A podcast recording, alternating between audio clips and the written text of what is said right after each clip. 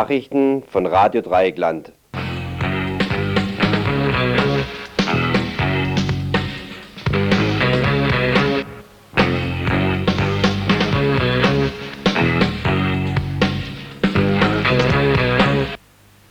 Ja, und vor dem Themenüberblick geht es heute los mit einer Nachricht in eigener Sache. Die letzte Woche Radio Dreiecklands Tagesinfo ist angebrochen. Nur noch in dieser Woche werdet ihr aktuell und hintergründig über das Tagesgeschehen und nicht nur das aus der Region und der Welt informiert. Nur noch diese Woche werdet ihr auf Gedeih und Verderb zwischen 18 und 19 Uhr an eure Radiogeräte gefesselt sein. Nur noch diese Woche gibt es diese Mischung aus sympathischer Moderation und fundiertem Hintergrundwissen, die das RDL-Info so unnachahmlich charmant macht. Als kleiner Trost bleibt euch zum einen eine hervorragende Juli-Stadtzeitung, die gerade raus ist, und zum anderen natürlich die frei gewordene Infostunde, die ihr, 40 Jahre nach den Atomwaffenversuchen auf Bikini, inzwischen hüllenlos an den heimischen Badestränden, zwei Monate nach Tschernobyl zur Ganzkörperbestrahlung nützen könnt. Nur sollte euch diese Vergnügung nicht darüber hinwegtäuschen, dass ein tägliches Info im September dann gar nicht so selbstverständlich ist. Dazu bedarf es nämlich zwei Sachen. Erstens Leute, die dieses Info machen, die in Themengebieten recherchieren, die die politische Diskussion und Inhalte mitgestalten. Und zum Zweiten Geld, um diese ganze Geschichte zu finanzieren.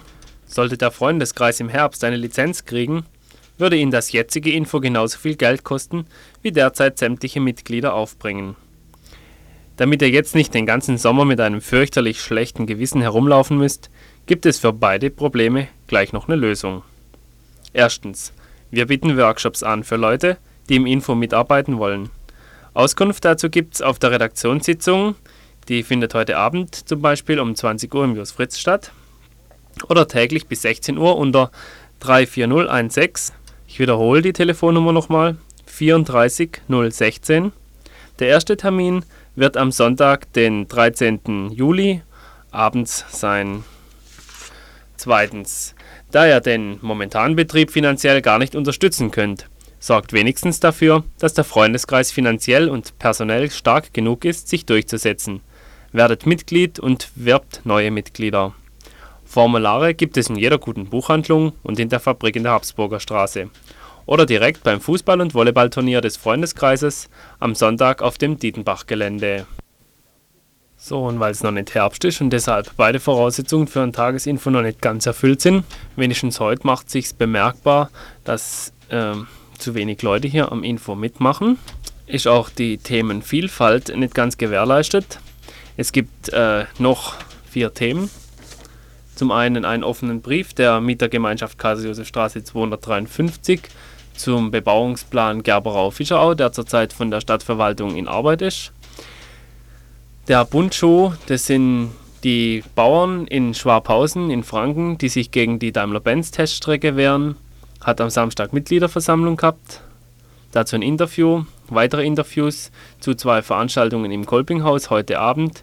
Landwirtschaft zwischen Tschernobyl und Fessenheim ist die eine Veranstaltung und äh, auf Betreiben des Öko-Instituts soll auch in Freiburg ein Energiewendekomitee gegründet werden.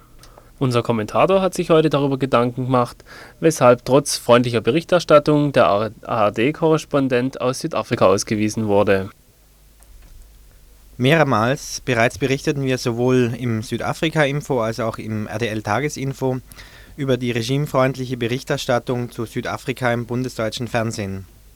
Heinrich Büttgen, ARD-Korrespondent des Süddeutschen Rundfunks in Südafrika, brüstet sich nun gar noch damit, von der südafrikanischen Botschaft in Bonn Dank für seine, wie es heißt, faire Berichterstattung erst vor kurzem erhalten zu haben. Was das südafrikanische Gewaltregime unter fair versteht, kann man nicht erst seit der Verhängung des Ausnahmezustandes am 12. Juni tagtäglich erfahren. Die Berichterstattung ist vom staatlichen Informationen- und Pressebüro total monopolisiert. Andere als die dort erhältlichen Informationen dürfen nicht verbreitet werden über Verhaftungen, Massaker und Überfälle durch die Polizei darf nicht berichtet werden.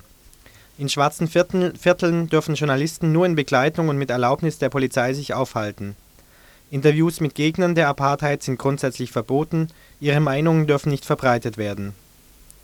Heinrich Büttgen zeigt sich überrascht. über die Ausweisung, über den Ausweisungsbeschluss, habe er sich doch bisher peinlich bemüht, die Gesetze des Landes einzuhalten.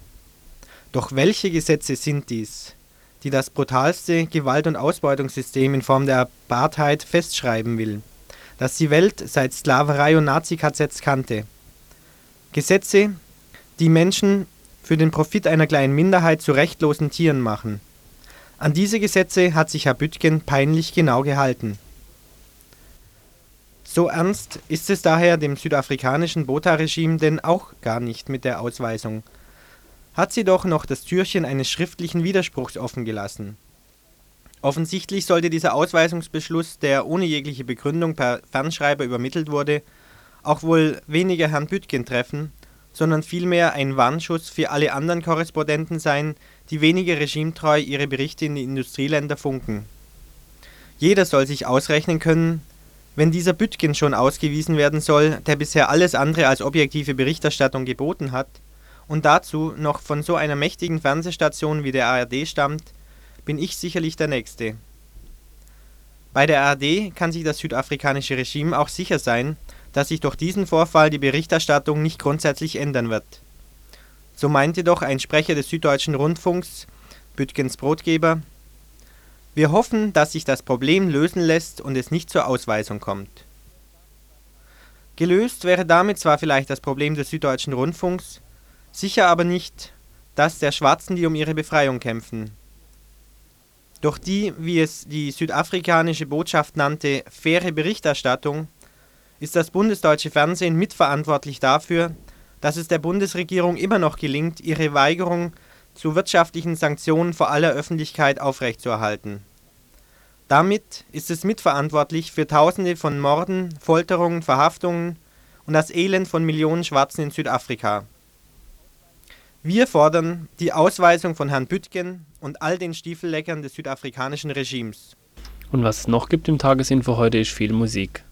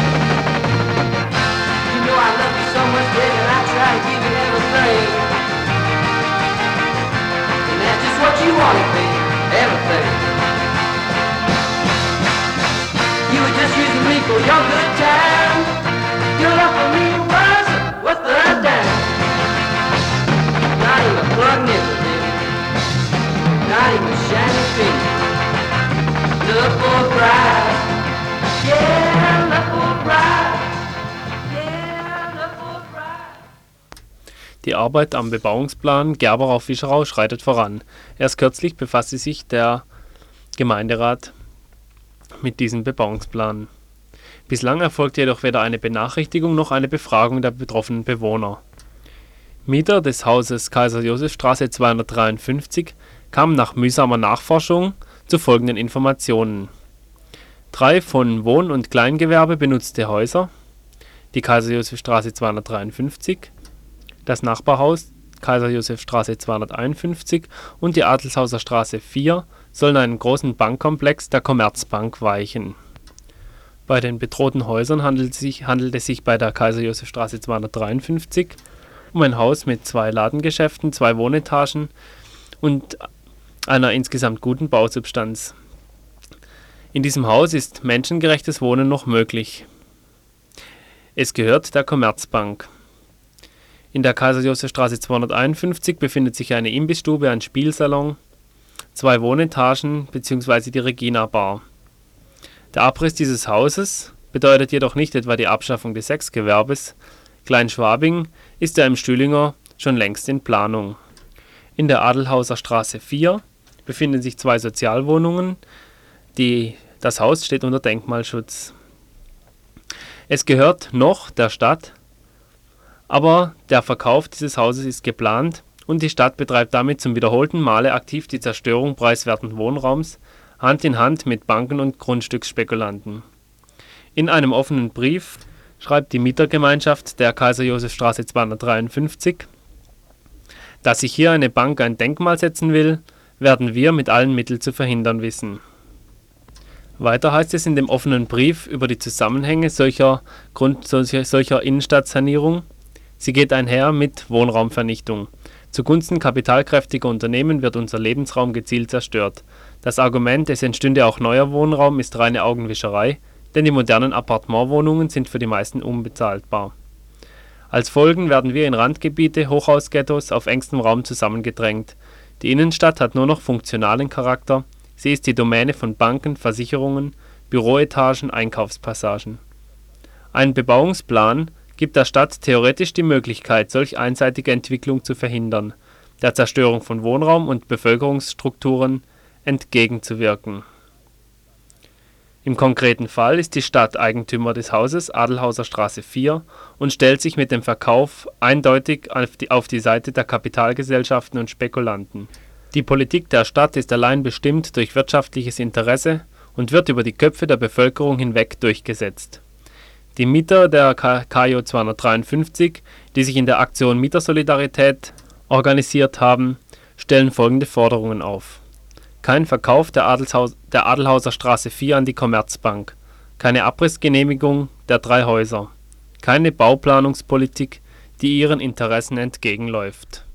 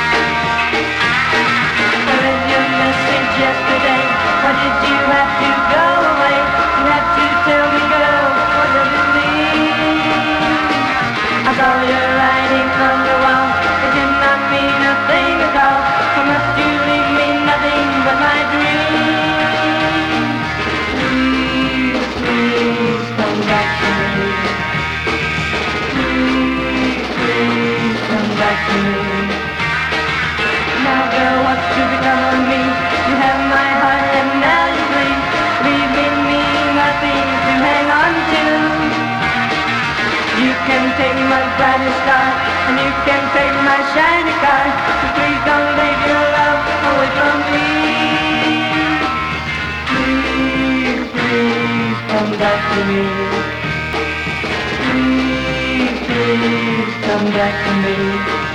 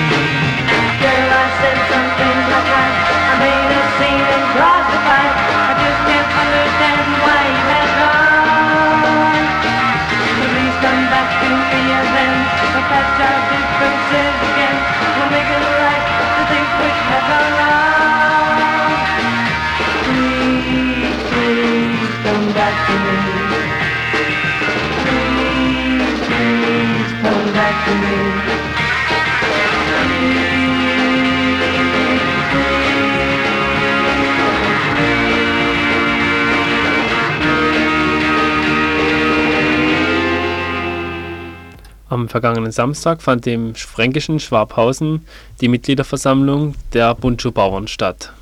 Im Widerstand gegen die Daimler-Benz-Teststrecke bei Boxberg hatten die Bundschuh-Bauern vor dem Verwaltungsgerichtshof Baden-Württemberg einen bedeutsamen Erfolg errungen. Am 12. April hatte der Flurbereinigungssenat den vom Flurbereinigungsamt angeordneten Sofortvollzug der Flurbereinigungsmaßnahmen aufgehoben. Damit war die Absicht der Spätregierung vereitelt, die Entscheidung des Bundesverfassungsgerichtes durch die Schaffung vollendeter Tatsachen zu unterlaufen. Weiter hatten die Bundschuhbauern erreicht, dass die noch nicht flurbereinigten äh, Geländestücke von der Daimler-Benz AG nicht gerodet werden durften. Über die Themen der Mitgliederversammlung am Samstag berichtet uns Horst Oellers, der Geschäftsführer der Bundschuhbauern. Thema war, äh, wie sieht es im Augenblick aus, wie geht es in nächster Zeit weiter. Und ähm, beim gegenwärtigen Stand, ähm, da hat unser Anwalt De Witt aus Freiburg hat im Wesentlichen erläutert, ähm, wie der Verfahrensstand vom Bundesverfassungsgericht ist. Wir waren ja zunächst davon ausgegangen, dass äh, bereits in diesem Monat die Entscheidung über die Zulässigkeit der Enteignung für Daimler-Benz verkündet wird. Mhm. Inzwischen hat es da verschiedene Verzögerungen gegeben. Die letzte Verzögerung entstand nun dadurch, dass der Vorsitzende des Senats, äh, Herr Herzog, wegen Befangenheit aus diesem Senat ausscheiden musste in diesem Verfahren. Und zwar einfach deshalb, weil er bereits 1979 als Mitglied der Landesregierung an einem Beschluss beteiligt war, der also vorsah, dass der Finanzminister ermächtigt wird, im Falle des Scheiterns des Projekts von Daimler-Benz das gesamte Gelände für 25 Millionen Mark zurückzukaufen. Und dieser Beschluss, der hat heute noch Gültigkeit und darin sah dann der Senat äh, die Befangenheit äh, des ehemaligen Ministers und heutigen Vorsitzenden des ersten Senats begründet. Mhm. Und ähm, das ist zwar durchaus erfreulich, dass hier die Befangenheit festgestellt wurde, denn die ist ja wohl offenkundig. Nur der nachteilige Effekt für uns ist nun, dass wir noch ein halbes Jahr länger auf die Entscheidung warten müssen. Äh, sie wird jetzt voraussichtlich erst im Dezember ergehen. Und wir hätten gerne schon mal früher einen Sieg gefeiert, denn davon gehen wir aus, dass, ähm, dass die Enteignung für Daimler-Benz nicht laufen wird. Und damit ist die Teststrecke gestorben. Mhm. Und ähm, das hätten wir ein bisschen früher gehabt als erst im Dezember oder gar Januar. Mhm. Ähm, derzeit steht ja die Arbeit vom Buntu auf zwei Beinen. Das eine ist die, ja, die Betreibung, Erprobung und äh, ja, auch Beka das Bekanntmachen von ökologischem Anbau, von biologischem Anbau und das andere ja. ist der Widerstand gegen die, ähm, gegen die Teststrecke von Daimler-Benz. Mhm. Mm, habt ihr euch jetzt auch auf der Mitgliederversammlung oder sonst Gedanken darüber gemacht, wie das in, für den einen oder anderen Ausgang des Verfahrens mit der Arbeit von Bunchu weitergehen wird? Also über einen negativen Ausgang, ähm, da spekulieren wir nur sehr ungern, aus verständlichen Gründen. Mhm. Ähm, wir halten es auch nicht für sehr wahrscheinlich. Denn ähm, darüber muss man sich im Klaren sein, wenn wir in Karlsruhe unterliegen, wenn also Karlsruhe wirklich dem Schutz des privaten Eigentums nur einen derart geringen Rang einräumen würde, das also für Daimler-Benz enteignet werden könnte, ja, dann bliebe uns im Grunde nur noch der Protest, denn dann würde die Teststrecke gebaut. Mhm. Aber davon gehen wir nicht aus. Wir gehen davon aus, die Teststrecke kann zwangsweise nicht realisiert werden.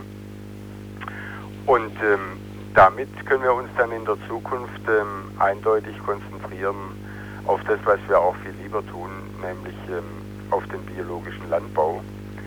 Ähm, wir sind jetzt also in den nächsten Wochen wieder voll damit beschäftigt, den begehrten Bundschuh-Grünkern zu produzieren. Mhm. Und äh, von daher ist es uns auch ganz recht, dass uns der Widerstand etwas Luft zulässt. Jetzt wird erstmal Grünkern geerntet. Mhm. Und in Zukunft, ähm, ja, wir würden am allerliebsten den Seehof äh, als biologischen Musterhof bewirtschaften. Mhm. Äh, der gehört aber im Augenblick noch Daimler-Benz und das ist ja hier so der Ansatzpunkt für Daimler-Benz gewesen. Der Hof ist 1978 mit 200 Hektar Land an Daimler-Benz verkauft worden vom Fürsten von Leiningen mhm.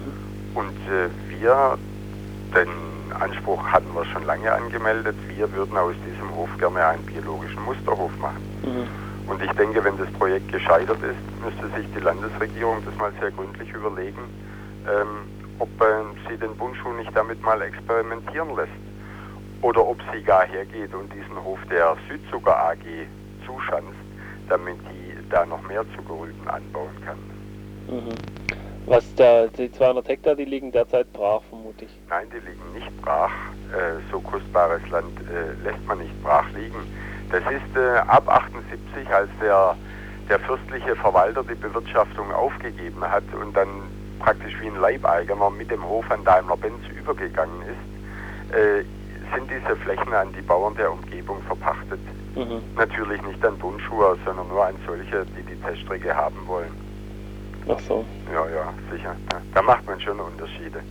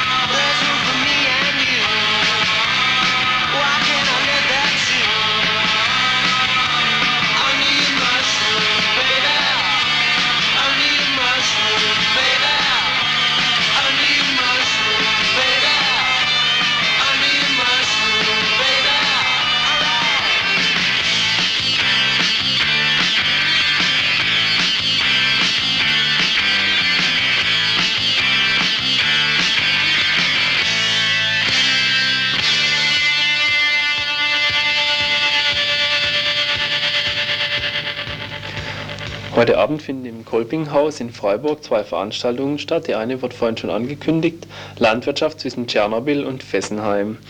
Es findet um 20.30 Uhr, wie gesagt, im Kolpinghaus statt. Veranstalter ist der Arbeitskreis Bauernblatt Südbaden. Auf dem Programm stehen zum einen äh, Berichte von Bauern über ihre Betroffenheit und ihre Probleme nach dem Reaktorunfall. Äh, es soll zum Gedankenaustausch zwischen Erzeugern und Verbrauchern kommen. Referent ist Friedel Thomas vom, der ist Agraringenieur und arbeitet auch am Öko-Institut in Freiburg. Mit ihm habe ich ein Interview geführt, was auf der Veranstaltung inhaltlich so in etwa geplant ist. Die anderen wollen dann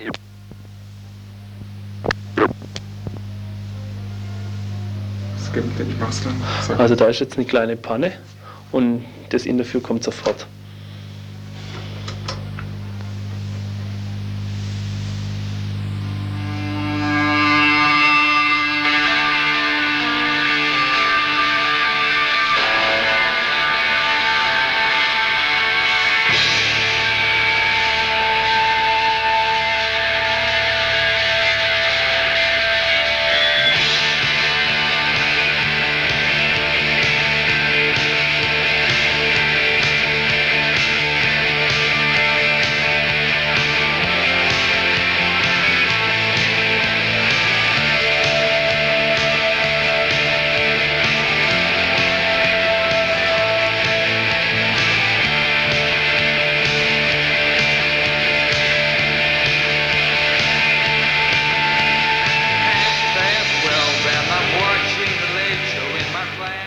So, also jetzt äh, über die Veranstaltung heute Abend, Landwirtschaft zwischen Tschernobyl und Fessenheim, was ist inhaltlich vorgesehen? Die anderen wollen dann ihre Höfe so ein bisschen vorstellen und die einzelne Pro die Problematik dieser einzelnen Betriebe auch ein bisschen darstellen. Also die Leute, die Schwierigkeiten haben, ihre Milch jetzt abzusetzen, die anderen haben Gemüsebaubetriebe und kriegen das Zeug nicht mehr los. So hat die Weinbauern haben anderes, andere Probleme. Was kannst du mal kurz sagen, was für Betriebe da heute Abend da auftreten werden? Ähm, oh, warte mal, wo ist denn das? Das ist vor allen Dingen Kaiserstühler Bauern. Das ist die LPG umsonst und draußen in Burgheim, Demmlehof Balingen, Helga und Reinhold Pix, Iringen, mhm. Sonnengärtnerei, auch Iringen, yeah. die Distel in Kichlingsbergen, Gärtnerei Zipf in Malberg, Weingut Sonnenwirbele, auch in Ehringen und G. Rad in Schelingen. Ja, das sind also im Wesentlichen äh, biologisch anbauen. Ja, ja, das sind die ganzen Biobetriebe. Ja. Und der Arbeitskreis Bauernblatt Südbaden, aber da sind die zum Teil ja auch alle drin. Mhm. Ähm, also die wollen also die, die Problematik, die für sie entstanden ist, also nachdem die Leute das Zeug halt nicht mehr kaufen oder jedenfalls sehr vorsichtig geworden sind, ein bisschen klar machen. Einfach um auch ein bisschen Solidarität zu schaffen. Ähm, was ich mache am Anfang ist ein kurzes Referat, wie das Öko-Institut ähm, die Situation im Moment einschätzt. Das heißt, ich gebe so ein paar Empfehlungen zu Nahrungsmitteln die sich allerdings ziemlich in Grenzen halten, weil einfach so eindeutige Aussagen nicht machbar sind. Das erkläre ich dann aber, mhm. warum das nicht so eindeutig ist. Gehe ein bisschen auf langfristige Belastung ein, also wie es dieses Jahr unterscheidet sich halt noch vom nächsten Jahr und dann den folgenden. Ja. Grundtenor ist mh, mm, nicht groß den Speisezettel umstellen, mit bestimmten Nahrungsmitteln, sondern eher auf Vollwerternährung, Bioernährung achten. Und dann, ja, so ein bisschen, wie die Radioaktivität in die Pflanzen kommt und warum sie gerade in der Kartoffel nicht ist und warum im Getreide nicht ist, oder beim Gemüse ein bisschen mehr oder so. Mhm. Kannst vielleicht in einem kurzen Satz noch äh so mal kurz noch sagen, was jetzt belastet ist gerade oder wie stark die Belastung jetzt ist? Ohne dem Referat allzu viel vorwegzugreifen, weil das wird mich jetzt auch sicher auch so interessieren und sicher viele Hörer. Mhm. Ähm, also Lebensmittel, bei denen wir wirklich sagen, dass, sagen, dass man aufpassen muss, sind Pilze. Das sind Waldbeeren, also so Heidekrautgewächse, Süßwasserfische und Wildfleisch und in, mit ein bisschen Abstrichen, aber noch Schaf- und Ziegenfleisch, auch Schaf- und Ziegenmilch dann. Was ist mit der Breisgaumilch? Ähm, ja, kann, kann man trinken. Wobei ich im Moment rein persönlich, also meinen Milchkonsum nicht, nicht äh, übermäßig stark halt, also dass ich ihn leicht zurücknehme. Ne? Also wenn ich jetzt gerade im Sommer viel Durst habe, nicht anfange jetzt literweise Milch zu trinken. Da schon aufpassen, aber trinken kann man die schon. Also da sind bei uns so die, die heißen Diskussionen gewesen, ähm, Ernährungsumstellung bringt halt ähm, ein, mit sich, dass du dich von erstens von Nahrungsmitteln ernährst, die vielleicht Haufen Chemie haben, oder wenn du statt, statt Milch dann Milchpulver nimmst, die ganze Vitaminproblematik. Und da muss man so abschätzen, ne? Also Mhm. Radioaktivität gegen Chemie, gegen Konservennahrung, gegen was weiß ich. Es gibt da Leute, die sagen, man sollte jetzt aus der dritten Welt die Nahrungsmittel beziehen. Das, wir können denen nicht noch mehr Fläche wegnehmen. Die bauen für uns schon die ganzen Futtermittel an. Also denen können wir die, die Probleme auch nicht aufdrücken. Dass wir sagen, wir müssen uns äh, mit dem, was wir hier haben, ähm, müssen uns da drauf einstellen und schauen, dass wir die Belastung im Körper durch die anderen Sachen möglichst gering halten, weil die Radioaktivität zwar gefährlich ist, aber man muss sie halt im, im Gesamtrahmen der, der Belastung sehen, die wir überhaupt mitkriegen. Ja, auf der Einladung steht jetzt auch noch äh, Gedankenaustausch zwischen Erzeuger und Verbraucher. Äh, hat, diese, hat die Diskussion, die da stattfinden soll, auch irgendwie eine äh, über die Veranstaltung hinaus wirkende Perspektive? Das muss man sehen. Also das wäre natürlich nicht schlecht, aber es gibt glaube ich eine Verbraucherinitiative in Freiburg, die da auch kommen. Ich kenne die allerdings nicht. Ähm, die hat die Perspektive, dass die Bauern auch wissen wollen, ähm, wie sich die Verbraucher verhalten. Dass sie sagen, was macht ihr eigentlich? Natürlich merken sie auf dem Markt, was gekauft wird und was nicht, aber sie würden auch gerne so von den von den Zuschauern, also von den Leuten, die da kommen, ne, auch was hören, ne? Wie, wie sie sich zurzeit verhalten, was sie kaufen, was sie denken, was sie in Zukunft machen, um auch sich darauf einstellen zu können, ne? Ich meine, das hat keinen Sinn, jetzt reihenweise Salat anzupflanzen, wenn die Leute sagen, nee, Salat essen wir sowieso nicht mehr, ne? Und einerseits von den Leuten zu wissen, ähm, was, was die wollen. Und zum anderen ja auch einfach die Beziehungen zwischen, zwischen Landwirt und, und Käufer ein bisschen intensivieren. Ne? Das ist ja immer nicht schlecht. Vor allen Dingen, weil bei den Höfen doch relativ starker Direktverkauf Verkauf noch stattfindet auf dem Markt und so. Ja, und wer wissen möchte, was äh, das heißt, aufpassen bei radioaktiv verseuchten Lebensmitteln, welche genau verseucht sind, über diese ganzen anderen Punkte, die da angesprochen wurden. Der oder diejenige hat heute Abend, wie gesagt, die Gelegenheit dazu im Kolpinghaus in Freiburg um 20.30 Uhr. Dort findet die Veranstaltung statt.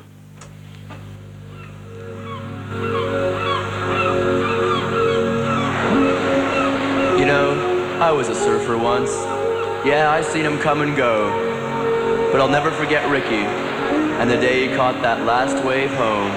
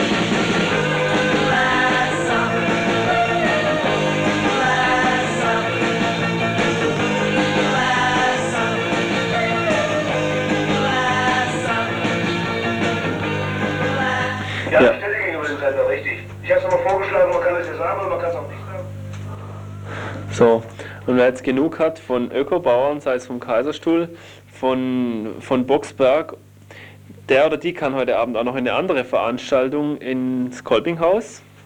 Und zwar um 20 Uhr. Vor einigen Wochen hat das Öko-Institut bundesweit zur Gründung von Energiewendekomitees aufgerufen. Mit dieser Aktion will das Öko-Institut dazu beitragen, dass das vorhandene Energiesparpotenzial auf Gemeindeebene erschlossen, rationelle Stromerzeugungsmöglichkeiten besser genutzt und regenerative Energieträger bevorzugt eingesetzt werden. Heute Abend ist es auch in Freiburg soweit. Das Öko-Institut lädt zu einer Gründungsveranstaltung für ein Energiewendekomitee ein. Ort und Zeit dieser Gründungsveranstaltung? Heute Abend 20 Uhr im Kolpinghaus im mittleren Saal. Was es mit diesen Energiewendekomitees auf sich haben soll, fragte ich Dieter Seifried vom Öko-Institut in Freiburg. Es ist ja so, dass äh, die Geschäftspolitik der Freiburger Energie- und Wasserversorgungs AG ähm, noch immer auf eine Expansion ähm, des Energieträgerabsatzes, also Expansion von Strom und Gas ausgerichtet ist. Und äh, unseres Erachtens also tut eine Stromeinsparpolitik Not. Das heißt, gerade nach Tschernobyl hat sich gezeigt, wie wichtig es ist, in Zukunft äh, eben nicht mehr weiterhin neue Kraftwerke, äh, weiteren Stromverbrauch, äh, neue Kraftwerke zu bauen, weiteren Stromverbrauch anzureizen, sondern dass es darauf ankommt, Stromeinsparpolitik zu betreiben. Ähm, um so eine Umorientierung der FEW hin, also weg von einem Energieverkaufsunternehmen zum Energiedienstleistungsunternehmen ähm, zu erreichen, wollen wir äh, eben hier in Freiburg eine Energiewendekomitee äh, gründen, was Druck ausüben soll auf Stadt, auf die Stadt, auf die FEW, um eine andere Geschäftspolitik äh, durchzuführen. So ein Energiewendekomitee soll sich also ganz konkret äh, mit der Umstrukturierung der lokalen Energieversorgung kümmern. Ja, also es geht praktisch darum, also es kommt von dem Ansatz her, dass man, wenn man in der Energiepolitik was bewirken will, muss man vor Ort anfangen, weil nur vor Ort das Einsparpotenzial äh, nutzbar ist, was vorhanden ist. Nur vor Ort kann eine dezentrale äh, Kraft-Wärme-Kopplungsanlage arbeiten. Nur dort kann praktisch die Abwärme genutzt werden, während sie in großen Kondensationskraftwerken praktisch in die Umwelt verpufft. Von daher denken wir, dass äh, gerade äh, die Gemeindeebene die richtige Ebene ist, ähm, um mit einer neuen Energiepolitik anzusetzen. Habt ihr Forschung davon, auf welche Art und Weise so eine Umwandlung von der FEW in, von Anbieterunternehmen in Dienstleistungsunternehmen geschehen könnte hier in Freiburg? Es ist ja so, dass äh, die FEW ähm, zu 66 Prozent in Hand der Stadt ist. Das heißt, wir müssen einfach ähm, auf die Stadt Freiburg, ähm, auf die Verwaltung Druck ausüben, dass ähm, die Stadt ihre äh, Einfluss, ihre Einflussmöglichkeiten eben auch ausübt. Und wenn äh, so ein Energiewendekomitee zustande kommt, an dem viele Leute mitarbeiten, äh, die auch konkrete Vorschläge erarbeiten, äh, was geändert werden muss, dann denke ich, besteht die Möglichkeit, äh, über die Stadt auf die, ähm, auf die Zielsetzung bei der FEW jetzt Einfluss zu nehmen. Ähm, trotzdem würde mich jetzt, sofern es möglich ist, mal so eine Art Szenario interessieren, wie ihr euch eine FEW der Zukunft vorstellt.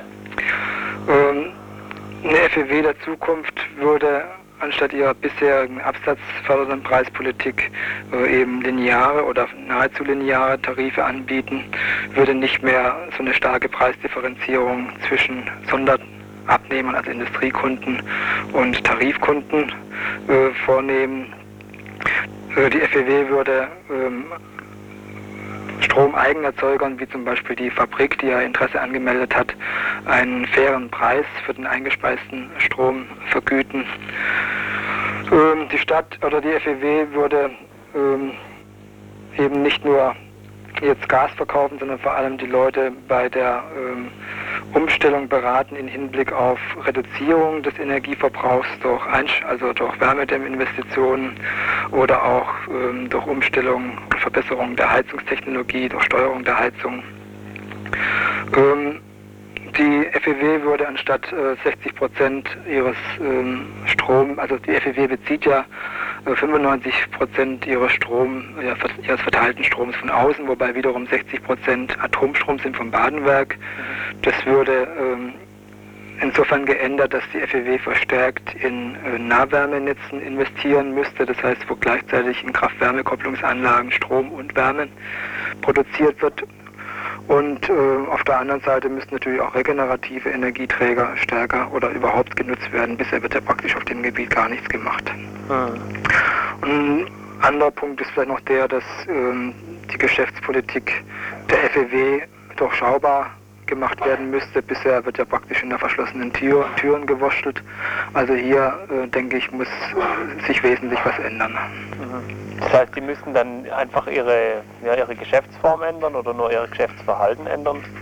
Ja, sie müssten die Ziele ihrer Geschäftspolitik ähm, ändern. Die FEW arbeitet ja äh, sehr gut, erfolgreich, ja, aber sie arbeitet eben im Auftrag der Stadt auf Gewinnerzielung hin, weil die Stadt ja letztendlich von diesen Gewinnen profitiert. Die Gewinne bleiben nicht bei der FEW, sondern sie fließen in Form von Konzessionsabgaben und Verlustabdeckungen für die, ähm, für die VAG fließen ja wieder an die Stadt zurück.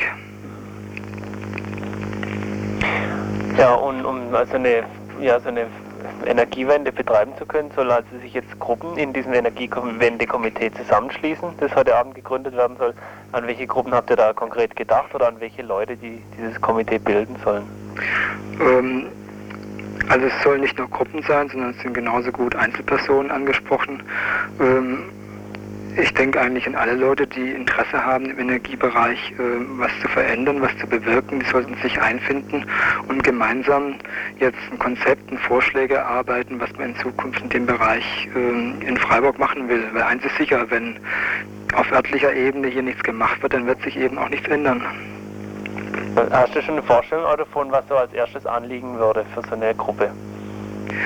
Ähm, ja, als erstes ähm, meine ich, es könnte zum Beispiel ähm, so eine Bestandsaufnahme gemacht werden, was in Freiburg denn schon an energiepolitischen Aktivitäten gelaufen ist, ähm, was die einzelnen Gruppen gemacht haben, dass man da eben nicht Doppelarbeit leistet, sondern dass man die Erfahrungen, die in den einzelnen Gruppen äh, gemacht wurden, ausgetauscht werden.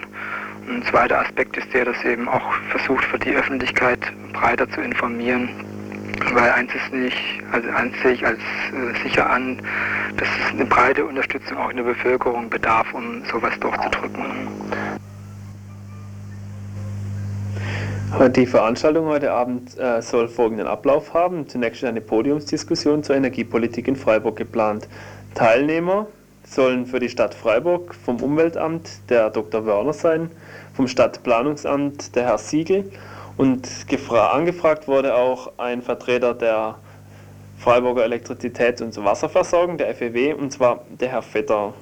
Vom Öko-Institut in Freiburg werden an der Podiumsdiskussion Jürgen Leuchtner und Dieter Seifried teilnehmen. Anschließend sollen auch die Teilnehmer und Teilnehmerinnen im Plenum Gelegenheit zum Mitdiskutieren haben.